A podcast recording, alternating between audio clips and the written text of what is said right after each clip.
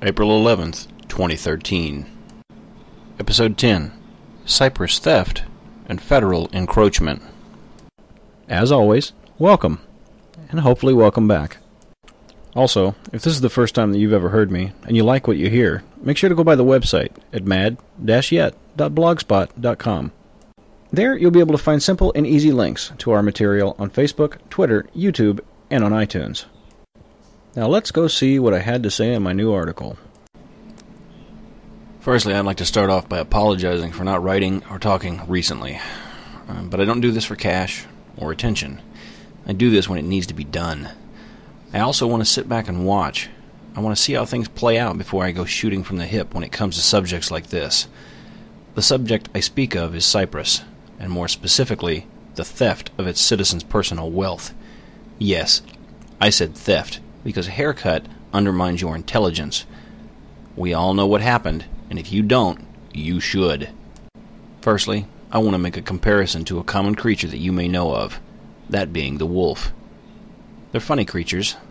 Alone, they're fearful of pushing boundaries, and they'll stay hidden in the shadows and behind brush whenever they can. But in packs, they get bold and even arrogant. They circle their prey.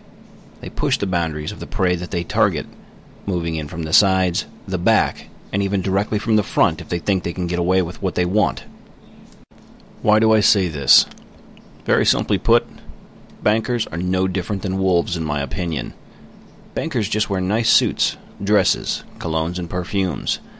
They smile and say, Welcome to my bank, when you walk in. And for that, if you walk in, these bankers are predatory and slick they see anyone that walks through the front doors as prey, and they are patient and calculating. They infect communities with free toasters and gift cards for local stores to entice new customers in. They see you as nothing more than sheep for the culling. Today, there are tons of internet banks that are making brick and mortar banks work harder and harder to stay open. This gives the brick and mortar banks the excuse to lower your savings interest and increase or create fees that they promptly charge you to increase their profits to compete with these internet banks. The internet banks work in digits, not cash. It is a disturbing trend that has grown in recent years, and one you should be aware of. Now think about this for a moment. These banks only have a phone number to call if something goes wrong. What would you do if something went horribly wrong, like in Cyprus? Do you find this disturbing? You should. Now ask yourself one more question. What is to stop these banks from transferring all your money overseas and simply shut down their websites, turn off their phones, and vanish into thin air? Do I have your attention yet? On to other matters, like Cyprus and bailouts.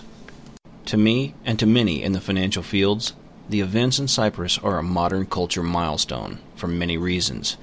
It is the first time the banks have just outright said, We're going to take your money and they got away with it. This is precedent setting. It goes to show that the banks are not capitalistic. It directly shows that they believe in socialistic fixes when things don't go their way. It verifies that they will do whatever they think is necessary to balance their books, up to and including stealing directly from your savings. If you put the events of 2008 into the mix and debate it, you can clearly argue that the banks are a fascistic and parasitic entity that are not capitalistic in nature. If they were, they would believe in bankruptcy, because there are no guarantees in business unless you have a politician in your pocket to force the government to bail you out. Bonds, IRAs, and stocks were always things people feared, and when they did, they simply put their money into a simple savings account, hoping it could make it through the market turmoil. But now, not even that is safe is a rapid and ever frightful departure from normal banking practices that drive a wedge into the social trust agreement between customers and financial entities that hasn't been fully realized yet by many. But some customers do, and they're now draining their accounts as fast as they can. They are buying safes and arming up to secure the things that the banks promise to, but obviously have other intentions for your money. Now, I talked about bank runs in my recent articles, and if you paid particular attention, you can see the effect that such an event can have on communities, politics, and even entire nations. Think about it for a minute. How long could you last if your bank shut down for two weeks? Did you see the aftermath of Hurricane Sandy and even Katrina? Your normal, run of the mill family is not prepared for such an event, and in all reality, doesn't want to admit it. But it could happen to anyone, anywhere. Don't believe me? Ask any family in Cyprus right now, and then maybe you can open your eyes to what these banks are doing. If your bank shut down, food, medicine, fuel, and ammo become real assets in a matter of seconds, not days. You should take an afternoon and really look at your own situation. That being said, I'm not a prepper in any real sense of the word, but I am prepared for moderate events. And you should do some research to find out what you need to focus on in your own life if something like Cyprus happened here at home. What if your neighbor was to think of you as a target instead of a friend if such events came to your community? Cyprus was a shot across the bow and a warning to everyone that uses banks. It's a wake up call and a chance for everyone to understand what G. Edward Griffin has been telling us for years about the criminal, parasitic, and fascistic organizations and governments that use fractional reserve banking. We have allowed it to undermine our nation's sovereignty, steal our citizens' wealth, and enslave future generations to a lifetime of debt that they can't possibly pay off. It's a Ponzi scheme designed to create more debt than wealth. It's inherently flawed from its very foundation, and they know it. Here are some more things that I'm watching. I have watched several things over the last few weeks, and I have to say the following stories are concerning. First, Bloomberg's $12 million ad blitz pushing gun control. This is a last ditch effort for Democrats trying to use the dead bodies of children to their advantage to demonize an inanimate object, not the criminal who did the crime, and criminalize an activity that is as much American heritage as apple pie and baseball. Next, we have Russia banning cash transactions over $10,000. Capital controls are being put in place. You should seriously ask why. You should also wonder when they will come here. Next, we have France to tax companies on salaries over $1.3 million equivalent to U.S. funds. Straight up theft from hardworking people. Removing incentive to innovate or try harder to make things better. After that, we have CNBC. Says it, Cyprus like savings confiscation, can't happen in U.S. Probably being the key word. Those in power know they have lied to you so much they left this report open to interpretation they know people have lost faith in banks. You should ask yourself when mainstream news agencies tell you it can't happen, is it about to? The next one's a doozy. California's state auditor claims the state has a net worth of negative $127.2 billion. Yeah, with a B, folks. And to top that off, a U.S. bankruptcy judge just allowed the city of Stockton, California to file for bankruptcy. Pile on other cities having the same problem, and you have what is called a trend, folks. A frightening trend that needs to be addressed. And lastly, Homeland Security. Purchasing more ammunition and refusing to answer Congress as to why. At this point, DHS has amassed a large enough amount of ammunition to sustain a full on direct war in any theater for 20 years or more. People are starting to get nervous and in some sort of antagonistic rebuttal, there is a Rand Corporation report stating that DHS plans on absorbing the Army. Now, not to beat a dead horse, but it's growing distinctly apparent that DHS is stockpiling way too much equipment, ammo, and information, and needs to be broken up or removed entirely. It's literally buying armored vehicles to be used inside the cities and within the borders of the United States. DHS is in direct violation of the Posse Comitatus Act if they absorb the Army because this makes DHS a direct branch of the armed services as far as I'm concerned. If this doesn't get your senator's attention, I don't know what will. And if this doesn't get your attention, then you are part of the problem, and you deserve what you get when they put the boot to your throat. And to put some socialist icing on that Marxist and fascistic cake and rub it in your face, DHS has decided to purchase $50 million in new uniforms amidst the sequester, while other departments get furloughs and other jobs are gone forever. From a mere glance, you can't possibly say this seems even remotely fair or good for our economy. This is money that could have been put into millions of other programs or infrastructure projects, yet wasn't. These are things you need to be capable of seeing and saying something about.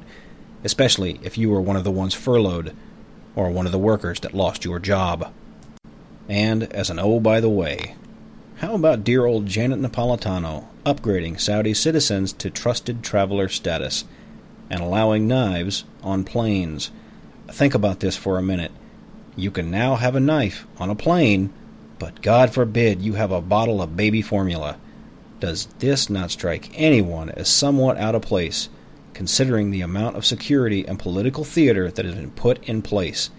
There is a difference in security and security theater, and you are seeing security theater in action today, folks. And I'm going to hit on a little bit more about guns. Now, onto a subject that even Snopes.com, a website dedicated on discovering and distributing the truth among internet rumors, has had some problems quashing. That subject is H.R. 347. This bill makes it illegal to protest near the Secret Service, basically making free speech impossible. I can understand why this is a subject that annoys and angers many, because it's bills like this that lead to banning free speech sometime down the road. There are three stages to your rights being stolen. First, they demonize it, then they make it illegal, and then they ban it. They are already on stage two in this case. How long until stage three is upon us?